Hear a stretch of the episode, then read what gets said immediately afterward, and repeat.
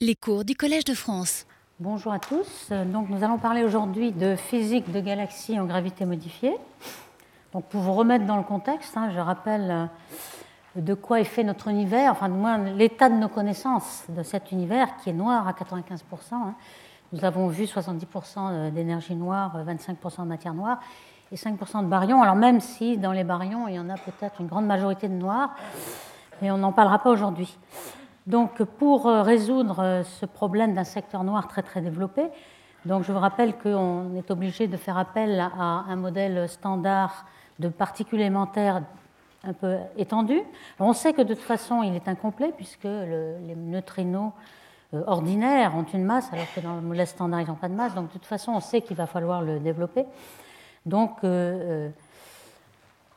deux solutions hein, pour la matière noire des, particules non baryoniques, WIM par exemple. Le problème, c'est qu'on ne l'a toujours pas observé, donc on attend euh, ardemment cette observation. Et puis l'énergie noire, on sait que euh, les premières tentatives de l'expliquer avec du vide quantique et l'extrapolation des théories que l'on connaît, c'est euh, a résulté avec une prédiction de 10 puissance 120 fois l'énergie attendue. Donc on a encore des problèmes de fine-tuning ici. Donc euh, arrive toujours en parallèle, hein, ça c'est depuis dizaines d'années, euh, une autre interprétation alternative qu'on va peut-être développer aujourd'hui. C'est euh, est-ce qu'on a bien interprété ces équations? Est-ce qu'on ne peut pas les étendre à une gravité modifiée? Donc les, équations d'Einstein, relient la, géométrie de l'univers qui est ici, avec sa courbure, à, ce qui est à l'intérieur de l'univers, c'est le tenseur énergie-impulsion, l'énergie et la matière. Donc est-ce que ce n'est pas le côté gauche qu'il faudrait changer c'est-à-dire par exemple R, donc les théories F de R, etc. Donc. Alors pourquoi on n'a pas, euh, pas vraiment travaillé là-dessus pendant très longtemps C'est que euh, le modèle de relativité générale, RG pour euh, aller plus vite, est vraiment superbement vérifié dans le système solaire. Hein. Il y a beaucoup de théories, enfin de, beaucoup d'expériences. Ici, je vous en ai mis quelques-unes.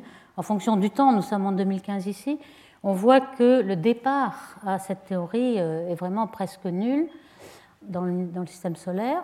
Donc plusieurs expériences. Ici, par exemple, une cinquième force est-elle possible?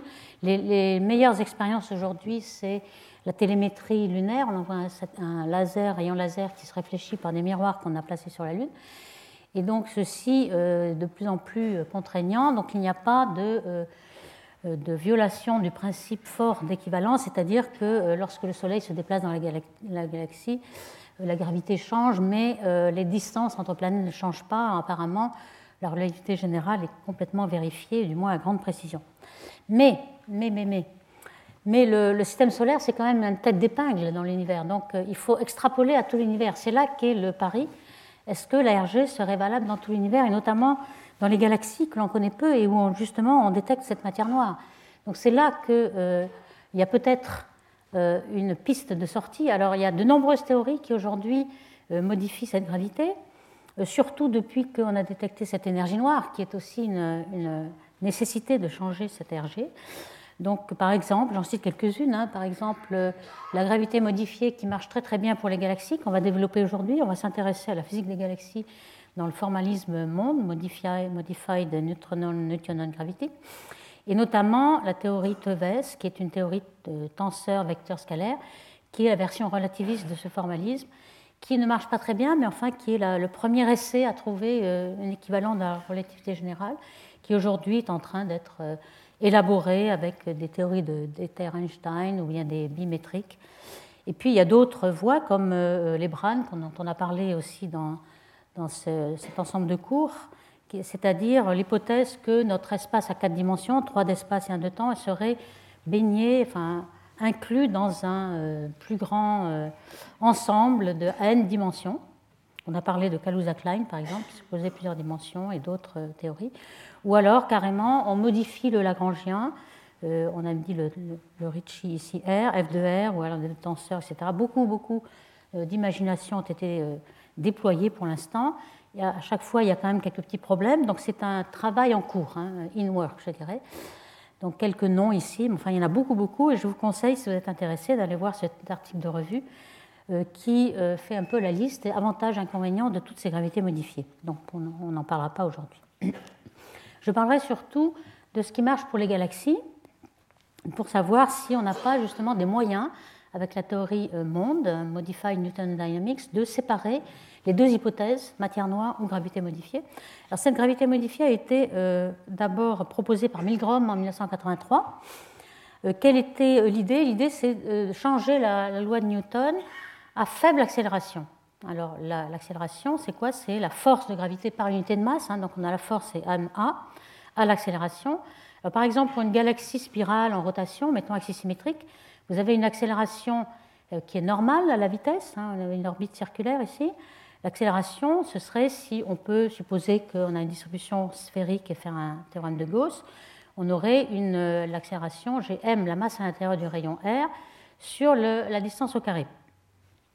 Donc comme cette accélération normale est égale à la vitesse au carré sur le rayon, on aurait donc euh, la vitesse au carré en euh, gm sur r. Alors vous voyez que dans une galaxie, par exemple comme la nôtre, ici c'est la Voie lactée, on s'attend à trouver une, au départ, comme c'est une galaxie assez massive, au départ la contribution du bulbe, B ici, du disque, donne la contribution baryonique, qui est la version visible, au début, ça marche bien, on n'a pas besoin de matière noire. Par contre, euh, vous voyez qu'ici, elle descend dès qu'on a fini, de, il n'y a plus d'étoiles, le m est constant et vous, vous attendez à une décroissance en 1 sur r. Donc c'est ce qu'on voit ici. Et donc on a besoin de matière noire pour aplatir, pour rendre plates ces, courbes de rotation. Donc l'idée, c'est de dire, bon, eh asymptotiquement, lorsqu'on est dans la zone de courbe de rotation plate, on pourrait avoir une accélération qui n'est pas égale à l'accélération de Newton, mais à la racine carrée de une constante A0, qui devrait être une accélération universelle, valable pour tout l'univers, et puis à n, donc à la puissance 1,5, racine carrée. Alors évidemment, si vous dites que A est égal à la racine carrée, vous avez donc une accélération en 1 sur R et une vitesse constante. Donc par construction, si vous voulez, on s'attend à avoir des courbes de rotation plates asymptotiquement. Et puis, euh, ce qui est aussi un bonus, hein, si vous mettez euh, cette accélération au carré ici, cette accélération V4 sur R2, elle va être égale euh, à l'accélération de Newton ici au carré, donc Gm sur R. Et vous voyez qu'on a M étant V4. Et ça, c'est exactement la relation de Tully-Fisher qui a été vérifiée. On en a parlé à plusieurs reprises, que toute la masse des baryons dans une galaxie est proportionnelle à la vitesse de rotation à la puissance 4. Donc aussi, par construction, vous allez avoir cette euh, fameuse loi de Tully-Fisher.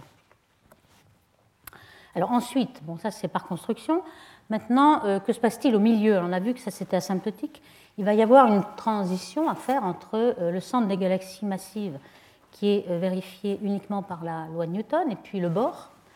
donc on aura une fonction de transition. Alors par exemple, on va appeler cette accélération de Newton qui est l'accélération A générale avec cette fonction mu de x.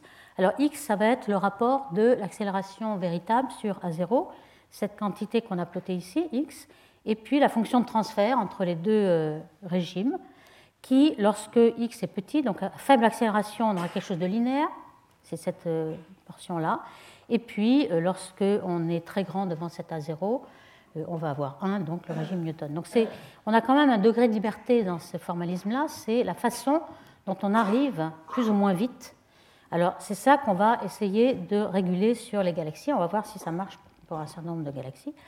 Donc au passage, euh, cette valeur à zéro est très très faible. Hein. il s'agit de 10-10 mètres par seconde carré, donc un angstrom par seconde carré. Et alors qu'on sait que la pesanteur terrestre serait dans ces unités de l'ordre de 10. Donc c'est vraiment très très très faible.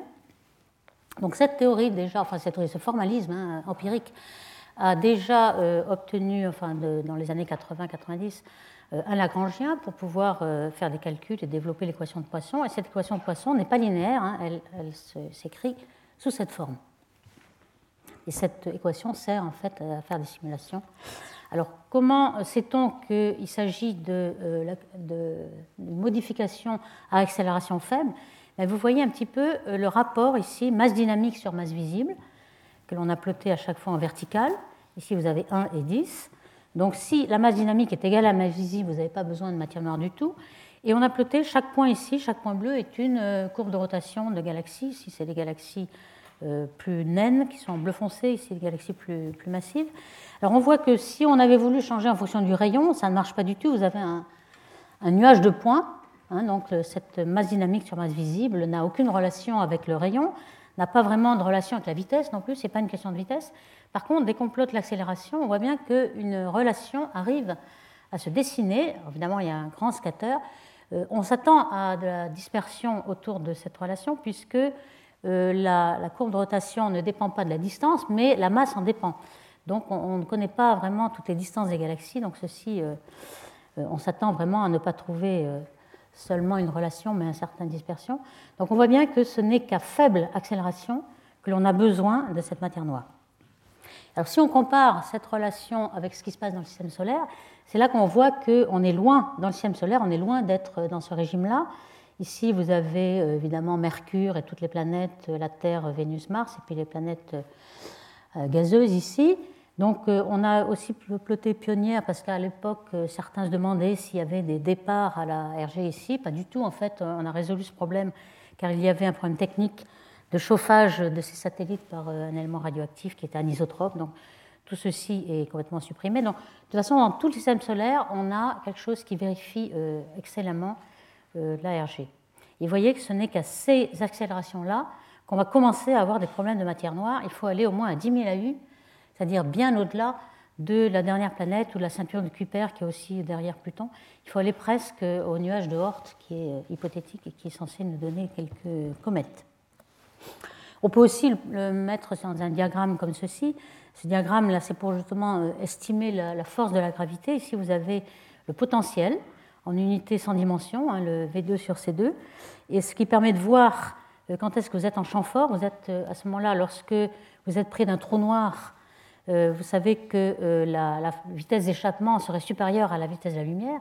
Et c'est ça qu'on arrive à, cette limite verticale rouge, qui est l'horizon des événements ici. Et puis, euh, vous voyez que ici, vous avez la courbure, donc en 1 sur R3, ici, c'est en 1 sur R. Et on peut voir, alors évidemment, ça dépend de la masse. Hein. on a utilisé ici, c'est Psaltis qui a fait ce diagramme, qui a utilisé certaines lois que l'on connaît de, masse en fonction du rayon. Ici, vous avez des objets comme les étoiles à neutrons, les naines blanches, les séquences principales, les étoiles séquences principales.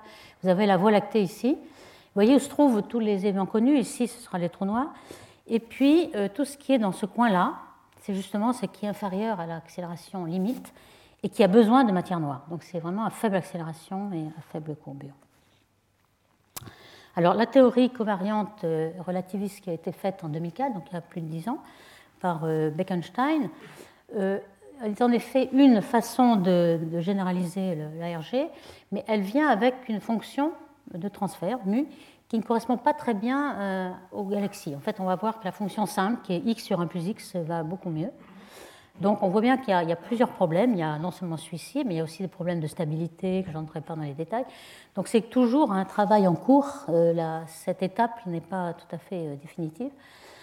on, sait que d'introduire un champ scalaire introduit une cinquième force, donc on a une violation du principe d'équivalence forte dont je parlais tout à l'heure mais pas a priori dans tout ce que l'on sait de l'équivalence faible, c'est-à-dire que la masse de gravité, c'est-à-dire la masse inertielle euh, pour, euh, pour ce qui nous concerne.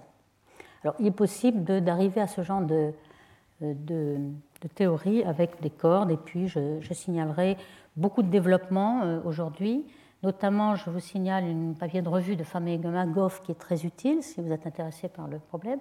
Il y a même à l'intérieur du monde d'autres théories de bimétrique, aussi Q-monde quasi-linéaire, euh, ces théories-là sont très utiles quand on va faire des simulations numériques, car elles permettent, euh, c'est une version de monde qui permet de faire des simulations beaucoup plus de façon aisée.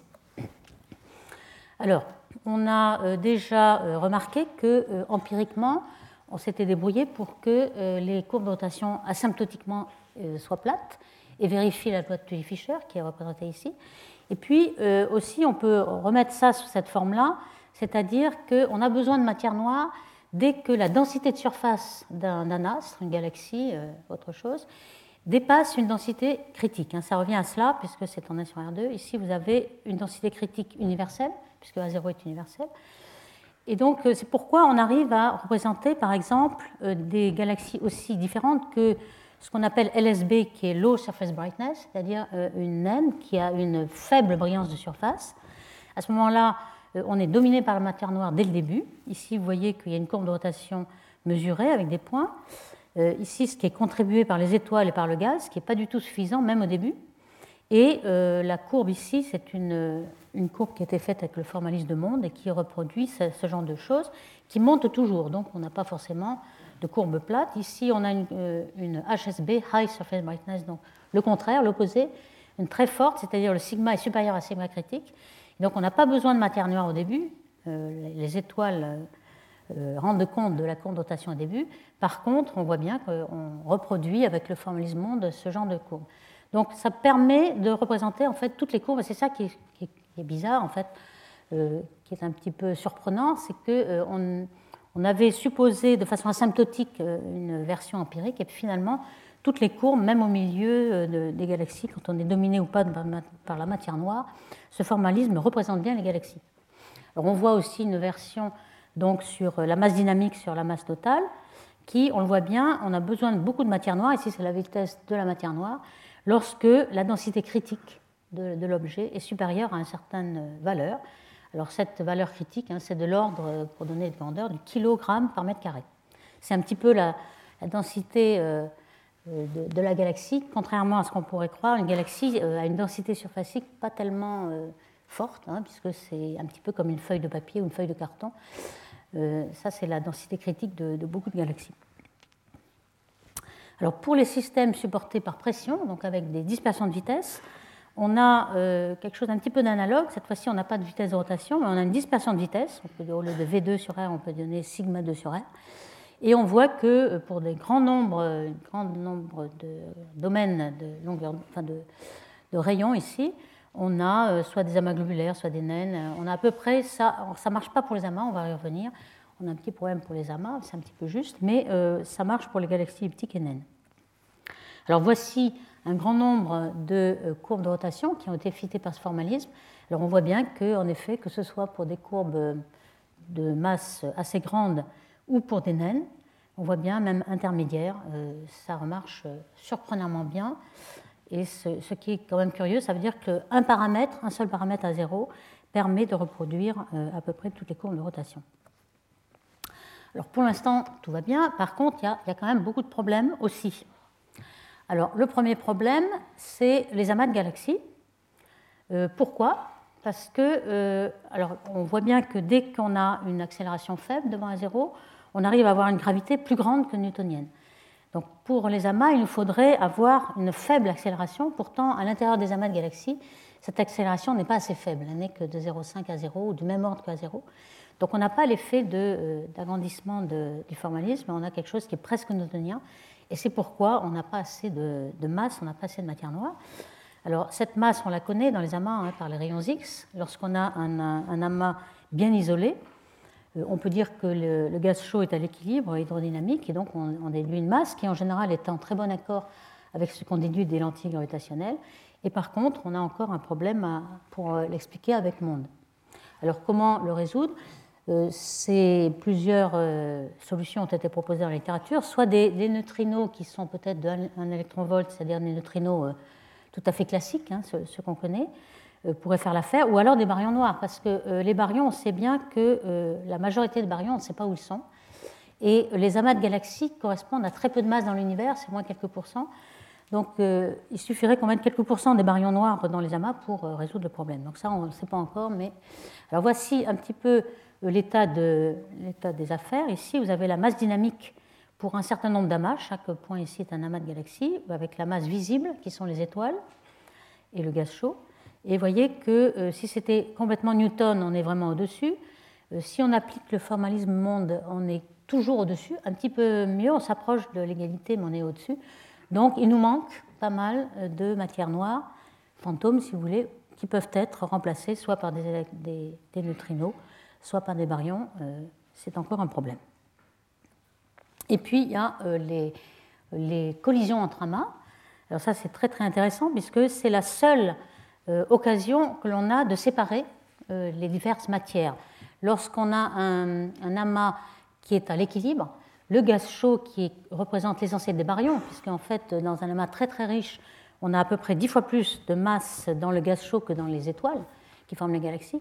Donc l'essentiel de la matière baryonique est dans le gaz chaud. Alors ici, vous avez l'amas du boulet que vous connaissez bien. Vous avez d'un côté euh, la carte qui est donnée par le satellite X Chandra qui représente euh, le gaz X des deux galaxies. Et on voit très bien, on a l'impression de le voir, hein, ce petit tamas qui est plus petit que l'autre est passé au travers comme un boulet, d'où le nom, et, a formé un, un cône, un choc en forme de cône. Alors ce choc-là est supersonique et l'angle du cône nous donne la vitesse. On est à Mach 3 ici avec une vitesse de 4500 km par seconde. C'est quelque chose de très très rapide, très violent. Et puis en bleu, vous avez euh, la, masse totale qui a été déduite des lentilles gravitationnelles faibles. Donc ce qu'on voit, c'est qu'il y a un tout petit peu de, bleu à l'intérieur, mais c'est surtout euh, bien séparé dans les deux euh, groupes de galaxies. en blanc, on voit les galaxies, et donc, euh, on sait très bien que les galaxies sont un milieu non collisionnel, puisque les galaxies sont très, très loin les unes des autres, ne se voient pas. Donc, dans la collision de deux amas, vous traversez sans, vous voir, donc ce n'est pas, pas, collisionnel. Par contre, le gaz, lui, le gaz chaud est diffus, et euh, il y a une collision, et il est freiné. C'est pourquoi il se retrouve au milieu. Alors, ce qu'on voit aussi, c'est que la matière noire a l'air d'être euh, non collisionnelle. Donc, on a pu, avec cette expérience, mettre une limite supérieure à la collision, à la section efficace de collision. S'il y avait eu des collisions, la matière noire se retrouverait au milieu. Visiblement, elle ne se trouve pas au milieu. Et puis, euh, alors, en gravité modifiée, on a des difficultés. Ce n'est pas évident parce que euh, la gravité modifiée dans les galaxies nous montre bien que la matière noire qu'il faut ajouter, si on suppose que c'est Newton, n'est pas forcément associée à la matière baryonique. Dans, dans une galaxie, la matière noire fantôme, celle qu'il faudra ajouter, elle est au bord. Donc, elle n'est pas euh, associés. Donc euh, ce n'est pas évident, mais quand même, euh, le, modèle de monde a été appliqué et avec certaines difficultés dans cet amas. Alors ici, on voit bien dans le modèle standard que ça va bien marcher. Ici, vous avez en vert les courbes de convergence, c'est-à-dire la densité de surface déduite des, lentilles gravitationnelles. Ce qu'on a, c'est surtout une densité de surface, puisque on a seulement la distribution à deux dimensions, on n'a pas la, troisième dimension pour l'instant. Et puis en bleu et jaune et rouge, en couleur, vous avez le rayon X. Donc évidemment, le plus chaud se retrouve au centre, mais vous avez quand même des rayons X un petit peu partout euh, dans cette région. Alors l'essai de le faire, de représenter ce cas-là avec un formalisme monde a été fait par Angus à l'époque, en 2007. Donc il a, il a été obligé de rajouter quelques neutrinos avec un électron-volt de masse.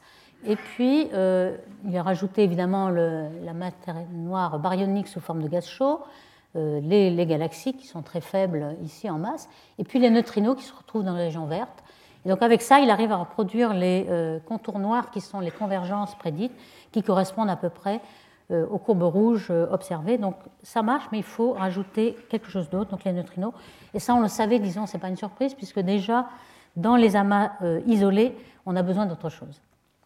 Et puis, il y a d'autres hypothèses qui ont été faites, par exemple par Lee et al., récemment en supposant un, formalisme de Finsler associé à ce formalisme monde euh, qui produit une anisotropie. Ils arrivent aussi à représenter un tout petit peu, enfin, ça, ça marche un petit peu mieux avec un monopôle et un quadrupôle, euh, la, représentation avec les rayons X, euh, les amas, mais c'est un petit peu plus complexe. Donc de toute façon, le monde tout seul ne marchera pas. Alors voici la simulation de cette collision entre les deux amas. Ici, on voit en bleu la matière noire et puis en rouge la matière baryonique chaude, qui est le gaz X. Donc on voit que ça marche très bien lorsqu'on fait une simulation donc dans, le, dans standard euh, isolé avec deux, galaxies qui sont déjà lancées à 4500. Alors, il faut noter que tout de même cette euh, vitesse est relativement forte par rapport à un modèle standard. Dans toutes les simulations Millennium qui correspondent à une grande partie de l'univers, on n'atteint jamais une vitesse supérieure à 3500. Ça, c'est un petit problème euh, du modèle standard. Il n'y a pas assez de vitesse entre les euh, diverses grandes structures, alors qu'avec Monde, vous l'avez facilement, hein, ça se comprend, puisque euh, entre les, amas de galaxies, vous êtes en faible accélération et vous avez une gravité qui est beaucoup plus forte. D'où facilité d'avoir cette vitesse. Alors il y a d'autres amas, hein, quelques-uns, qui, il y a au moins 5 ou 6 qui ont été euh, mesurés aussi. Il y en a qui sont moins clairs que le boulette en tout cas. Ici, vous avez un exemple où en rouge, vous avez le gaz X et en contour euh, bleu, vous avez la masse totale euh, donnée par les lentilles gravitationnelles. Alors on voit qu'ici, ça semble, c'est plus confus, mais il semble qu'au milieu, lorsqu'il y a Adrien X, ce n'est pas de galaxies, les galaxies sont ici et ici, il y a aussi un pic de, de matière totale. Donc ce sera un petit peu contradictoire avec le boulette. D'où euh, grande controverse dans la littérature, qui n'est pas encore terminée, donc je n'en dirai pas grand-chose, mais je vous montrerai un petit peu euh, comment on peut euh, clarifier. Ici, vous avez en blanc les contours de la matière stellaire totale, c'est-à-dire les galaxies, donc mises en contour et non pas en points, c'est-à-dire moyennées. Et ici, les, les, contours de la matière totale, due aux lentilles gravitationnelles, et aux rayons X. Vous voyez qu'on a quand même un maximum au centre auquel on ne s'attendait pas. Euh, donc il faudrait, pour avoir euh, de la matière noire ici, il faudrait avoir une section efficace qui soit de l'ordre de 4 dans ces unités-là, en centimètres carrés par gramme, alors que euh, dans le boulette, comme il n'y avait absolument rien au centre, on avait une limite supérieure de 1. Donc ça semble être un peu en contradiction. Et donc il faut attendre plus de confirmation. Alors deux papiers ont été faits là-dessus par G mais qui sont peut-être encore pas complètement convaincants pour tout le monde qui semble euh, aussi retrouver euh, cette, ce pic de matière euh, totale ici. Donc je dirais que la question reste ouverte et je vous invite à aller voir tous ces papiers.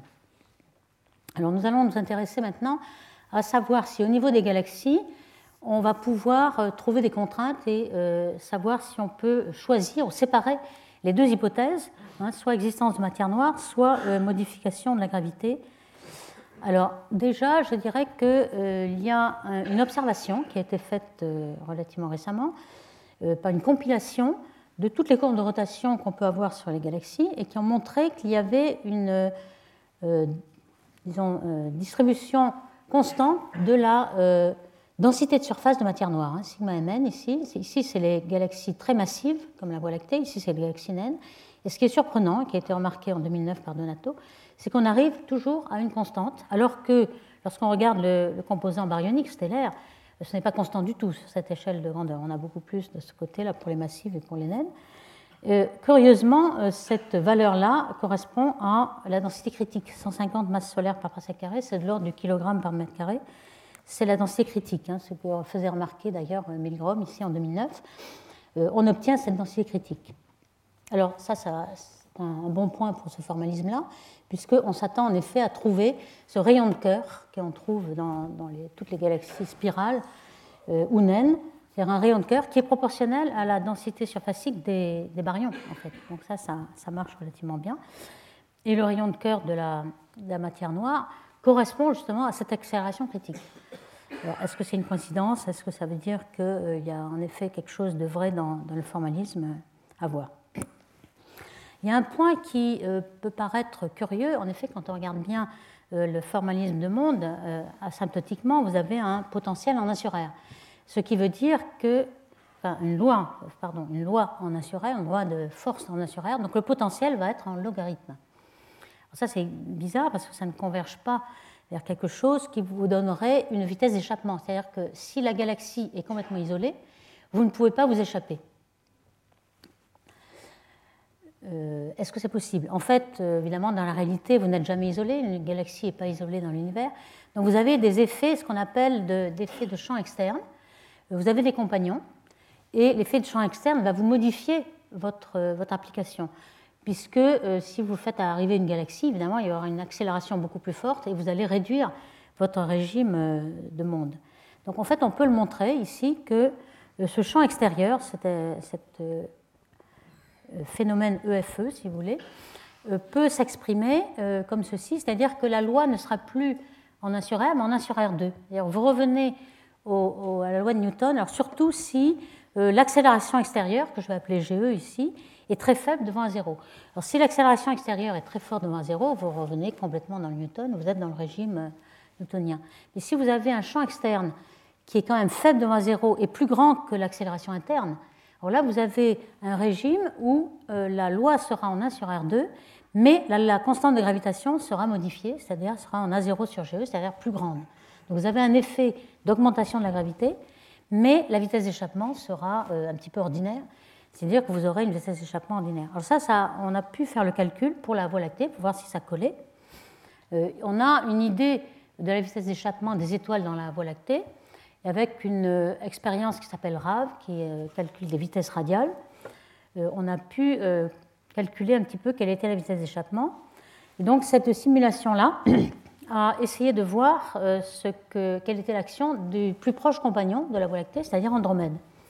Alors Andromède, à la distance où elle est, pourtant qui est à peu près moins qu'un mégaparsec, nous produit un champ externe de 0,0110, donc faible devant 0. Donc on est quand même dans le régime où on augmente la gravité newtonienne. Alors heureusement, parce que si vous étiez dans un champ externe qui était deux fois zéro, à ce moment-là, vous n'auriez plus de courbe de rotation plate. Vous diminuez votre effet. Donc ce n'est pas le cas. Donc nous sommes dans ce cas-là avec Andromède. Et on peut voir que euh, la courbe de rotation reste plate, mais vous avez une vitesse d'échappement qui correspond à ce qu'on sait des vitesses des étoiles qui s'échappent dans la Voie lactée. Donc finalement, grâce à Andromède, en fait, euh, le, formalisme marche encore. Alors, il y a d'autres effets euh, qui, sont apparus, hein, parce que simplement, lorsque vous avez un effet, un champ extérieur, l'anisotropie arrive. Vous avez Andromède d'un côté, mais vous ne pas de l'autre. Vous avez on voit très bien qu'on n'aura pas du tout de symétrie. Et on a des effets qui euh, n'existent pas dans, la, gravité newtonienne. Par exemple, vous avez évidemment des effets de marée, ça existe dans les deux cas. Mais en dehors des effets de marée, vous avez des effets de précession nouveaux qui, euh, au lieu d'avoir une galaxie euh, qui va rester symétrique et plate, va être déformée, former des gauchissements du plan, des warps. Et Bradal et Migrom avaient proposé, par exemple, qu'un certain nombre de gauchissements de plan soient dus à ces effets ce qui est possible, on ne peut pas. On sait très bien que ce problème de gauchissement du plan est traité euh, dans le modèle standard par des interactions de galaxies ou bien des précessions dues à l'accrétion de, de, matière sur les filaments. Donc on a plusieurs explications possibles et ce n'est pas avec ça qu'on va pouvoir séparer les deux. Euh, il y a aussi un, point qui a été observé récemment, en 2006-2007, c'est qu'on on, s'est aperçu que le nuage Magellan avait une vitesse qui était supérieure à la vitesse d'échappement du groupe local. Ça, c'était une surprise puisque euh, le nuage Magellan, il est représenté ici dans l'hydrogène atomique, il est très perturbé. Il a une queue de marée euh, assez grande. Hein, ici, c'est le nuage Magellan ici, ici, c'est la queue de marée. Et elle est tellement grande qu'elle fait le tour de la Voie lactée, comme un anneau polaire. Et on a supposé jusqu'à jusqu'à ces années 2006-2007 que les nuages Magellan étaient des voisins depuis très longtemps, ils étaient liés à la Voie lactée, et que c'était les effets de marée qui avaient fait ces, ces anneaux polaires.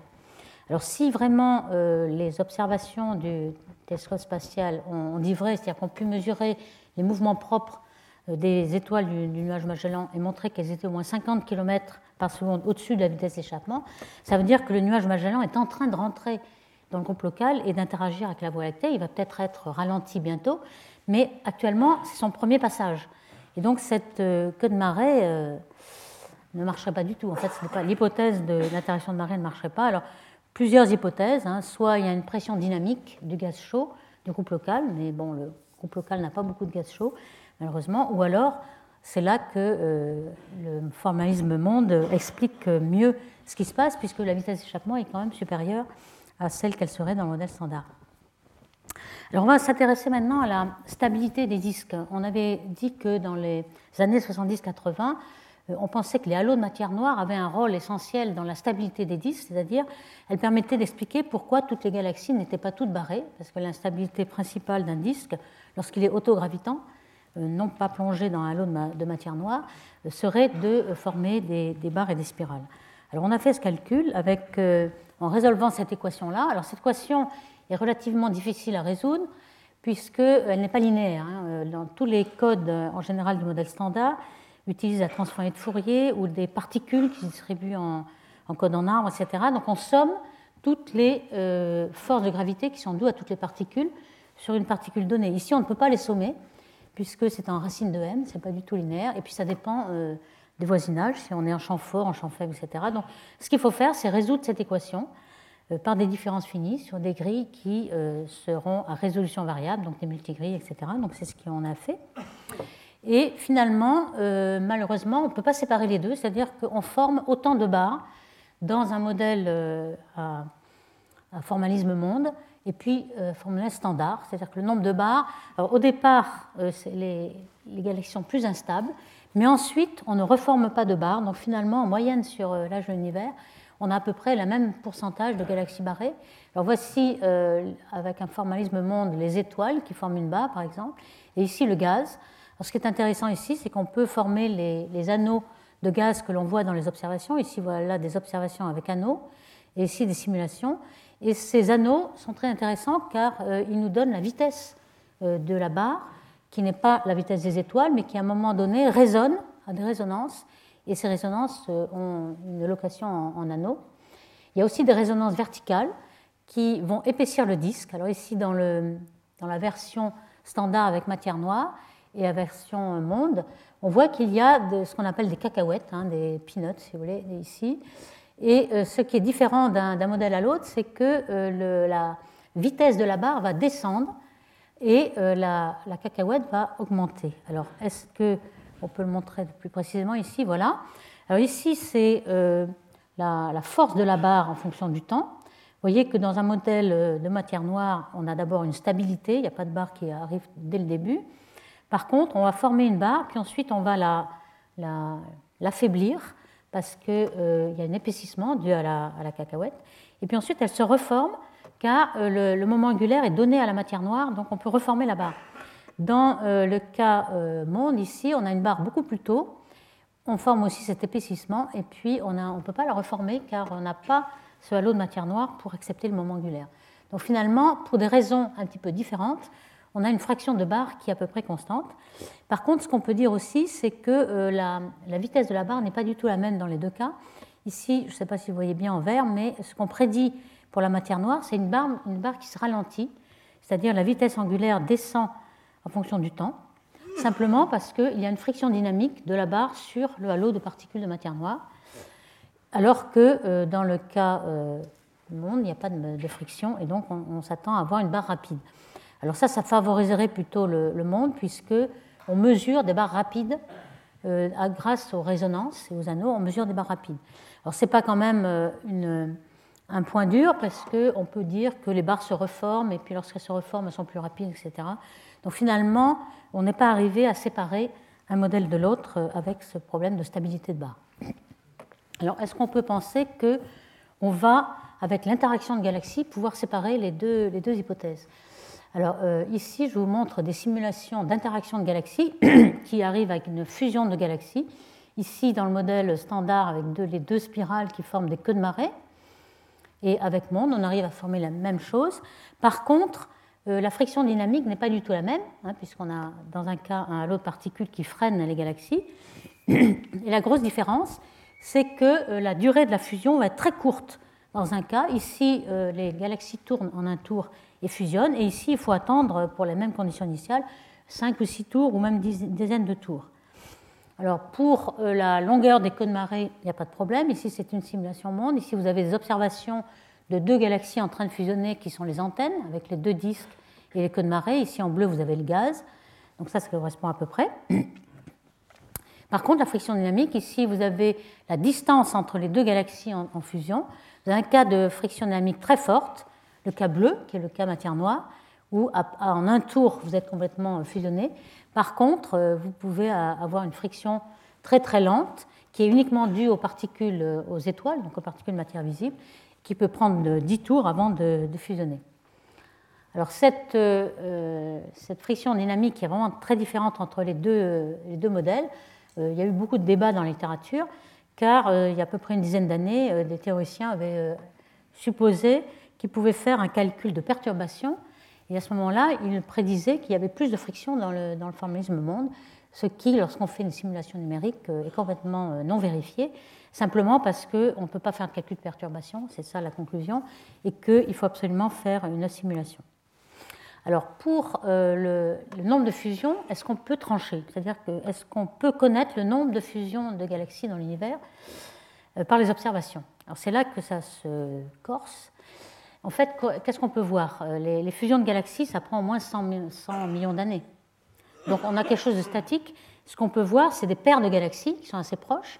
Et puis en général, lorsque la fusion arrive, on a une flambée de formation d'étoiles qu'on appelle starburst. Donc on peut compter le nombre de starbursts. Alors il y a beaucoup de starbursts.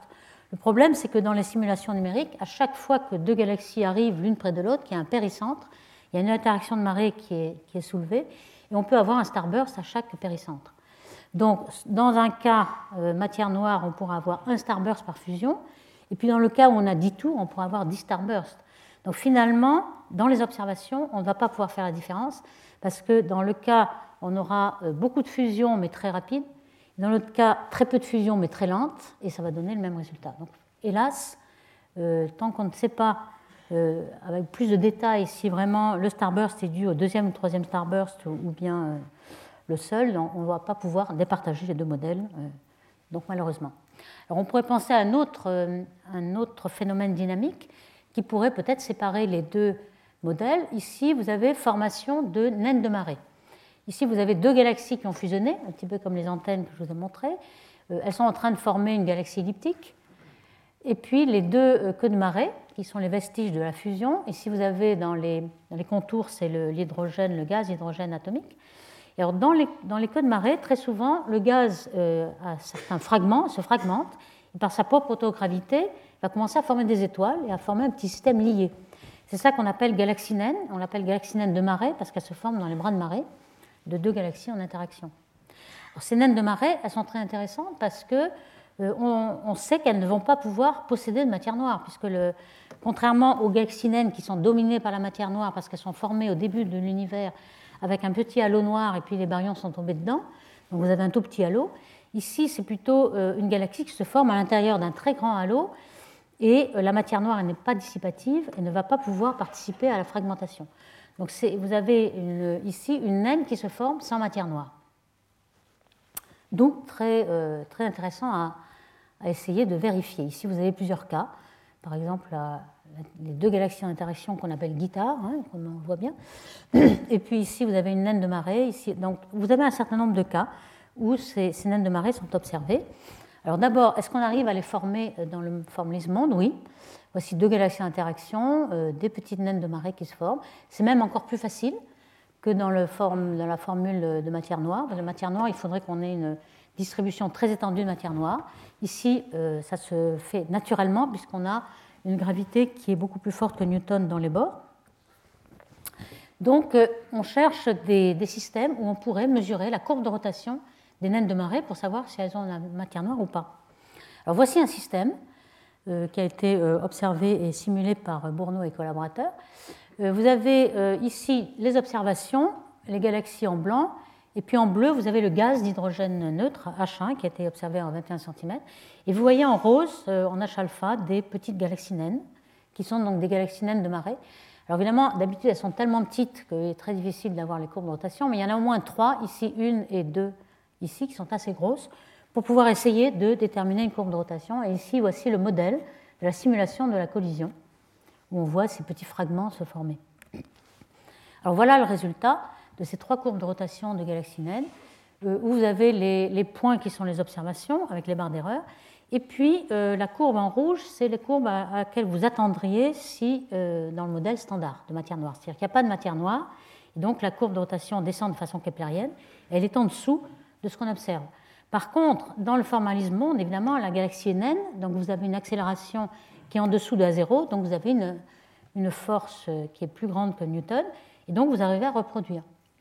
Donc, pour, une fois, c'est favorable au formalisme. Alors, bien entendu, vous pouvez toujours euh, vous en sortir avec le formalisme euh, normal, puisque euh, on ne sait pas où sont les baryons. Hein. On s'en est sorti ici pour les amas. Ici, il suffit que vous mettiez une petite fraction de baryons noirs, par exemple du gaz H2 froid, dans ces galaxies pour retrouver la loi observée, même si vous n'avez pas de matière noire.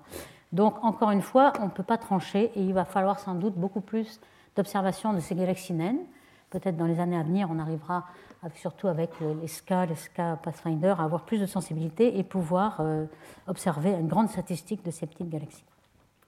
Alors d'autres euh, tests auxquels on peut penser, par exemple les galaxies elliptiques.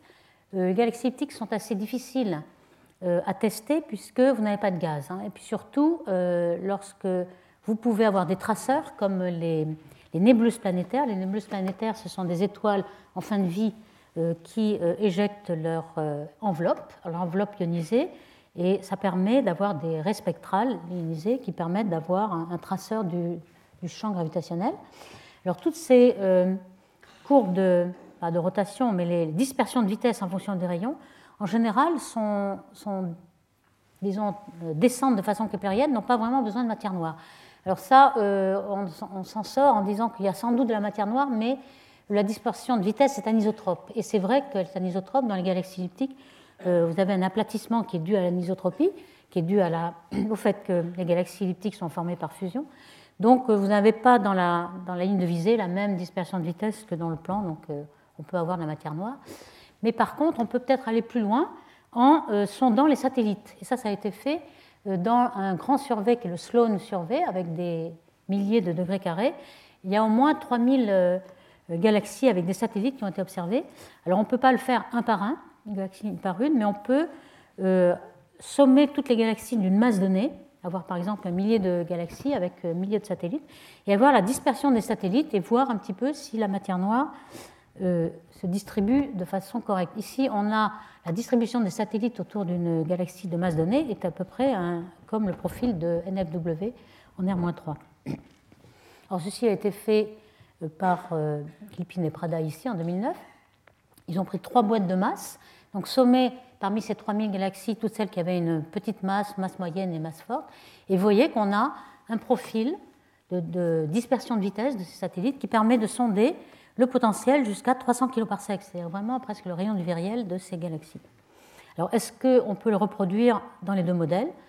Alors, c'est ce qui euh, est fait ici. Donc, vous le, le, rayon en logarithme. Donc, ici, vous êtes dans les kiloparsecs à l'intérieur de la galaxie elliptique. Alors, on voit que euh, le modèle euh, NFW avec un cusp ne marche pas, mais ça on sait bien. On sait qu'il faut sans doute du feedback euh, dû aux étoiles ou aux trous noirs pour disparaître, faire disparaître ce cusp et avoir un corps. À ce moment-là, si vous le prenez en compte, ce phénomène, le, modèle standard 2 marche bien. Et puis, la, formalisme monde marche aussi. Alors ici, vous avez les étoiles de la galaxie, ici, vous avez les nébuleuses planétaires, ici, vous avez les satellites. Vous voyez qu'on n'arrive pas à distinguer les deux modèles, euh, tous arrivent à reproduire les observations avec des anisotropies de vitesse un peu différentes. Hein. Vous voyez qu'on a un paramètre libre qui est l'anisotropie, et c'est là que ça permet de, tout fitter.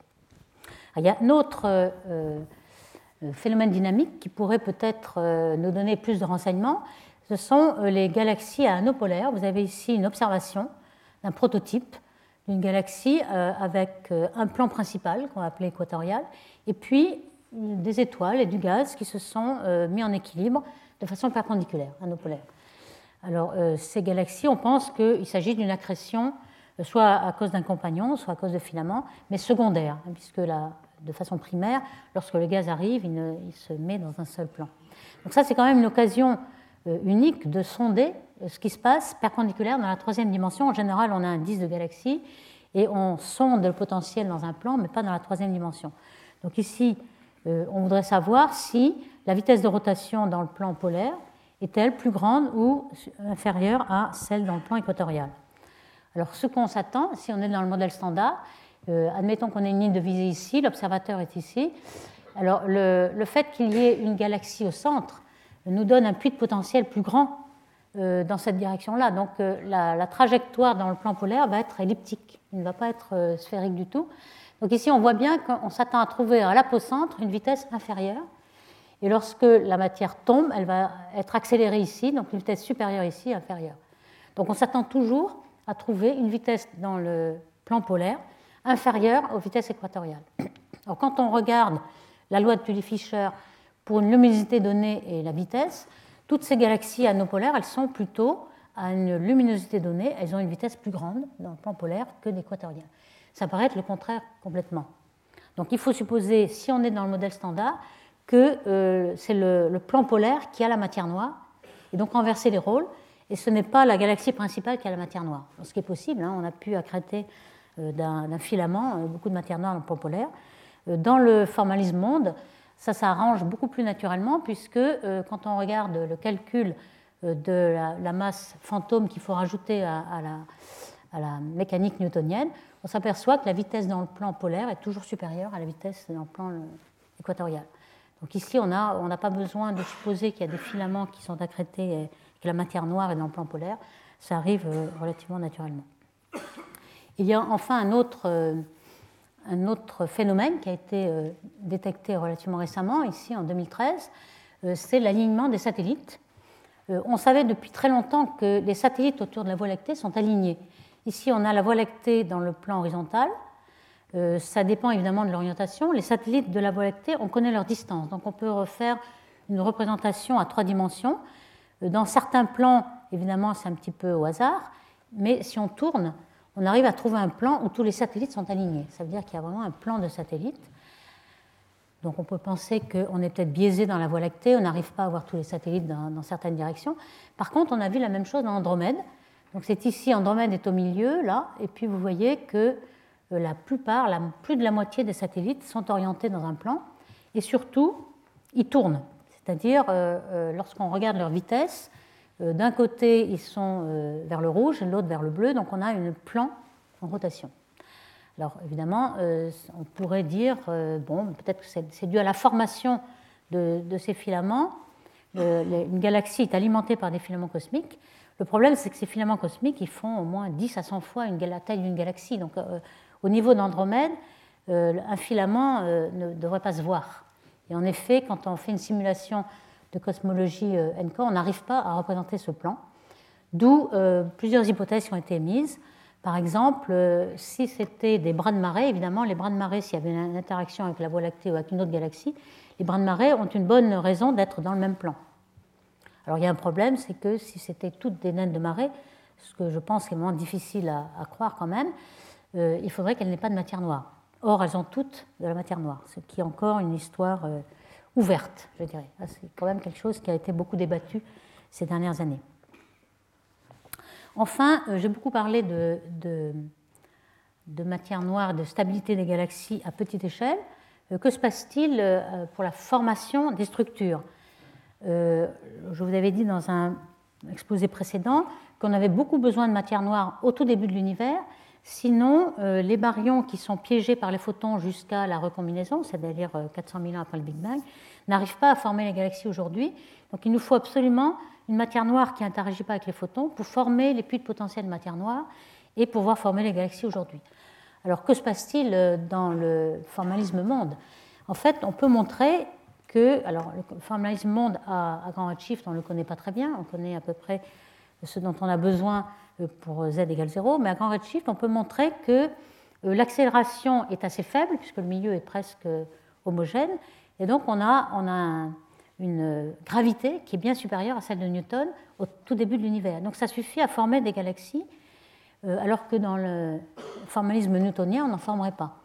Donc ceci euh, est une simulation, par exemple, avec les mêmes conditions initiales, où on est parti euh, à, z égale 5 ici, et on voit que dans le formalisme normal, enfin standard, et puis plusieurs formalismes mondes, il y, a, il y a plusieurs, on forme des structures qui euh, ressemblent, euh, puisqu'on est parti des mêmes conditions initiales, on a le reflet des conditions initiales, mais on arrive à former avec des contrastes assez grands, et même les galaxies se forment plus tôt.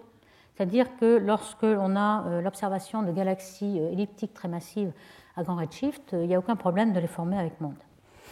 Alors évidemment, incertitude, car on ne sait pas si ce fameux paramètre à zéro, qui est l'accélération critique, et qui est universel aujourd'hui, est-ce qu'il varie en fonction du temps? Euh, Il y a une coïncidence de chiffres qui euh, nous dit que A0 est à peu près égal à CH0, la constante de Hubble, qui elle varie dans le temps. Ou alors on peut l'exprimer en fonction de la constante lambda, l'énergie noire, qui aussi, elle, sans doute varie dans le temps. On ne sait pas exactement encore. C'est justement euh, pour ça qu'on envoie des satellites pour savoir si c'est une constante cosmologique ou une quintessence qui varie. Mais tout ça, c'est encore incertain. Donc pour l'instant, c'est un petit peu prématuré de savoir si euh, cette euh, accélération critique varie ou moins dans le temps. Euh, pour l'instant, c'est ouvert. Mais cet aspect de formation des structures a été développé par Skordis dans les années 2009. Et il montre un petit peu que la, croissance des structures est due surtout dans Teves au champ vectoriel, hein, de, le V de Teves ici. Vous avez la, les fluctuations qui, donc en solide, en reste solide, c'est la formulation Teves, et en pointillé celle du modèle standard. vous voyez que les baryons sont toujours piégés avec les photons dans des oscillations euh, acoustiques ici. Et ensuite, euh, dès la recombinaison, peuvent former des structures. Par contre, euh, il y a une grande difficulté de former les pics acoustiques, surtout le troisième. Donc il vous faut sans doute une autre matière. C'est là qu'on a besoin, par exemple, des neutrinos ou des neutrinos un peu massifs pour former ce pic. Donc tout ça, c'est dans la région non résolue, problème pour former le pic acoustique. Donc finalement, euh, en conclusion de cet exposé, je vous dirais que euh, pour l'instant, je vous essaie de montrer euh, les deux, les deux hypothèses. Pour l'instant, on a encore une dégénérescence. Donc d'un côté, on a un modèle standard qui est complètement représente tout à fait la réalité à grande échelle, on a quand même des problèmes pour, expliquer les échelles galactiques. Le, formalisme monde résout ces problèmes des galaxies à petite échelle. Par contre, on a ses propres problèmes à la fois dans les amas et à la fois pour expliquer euh, le début de l'univers, les, oscillations acoustiques du CMB, etc.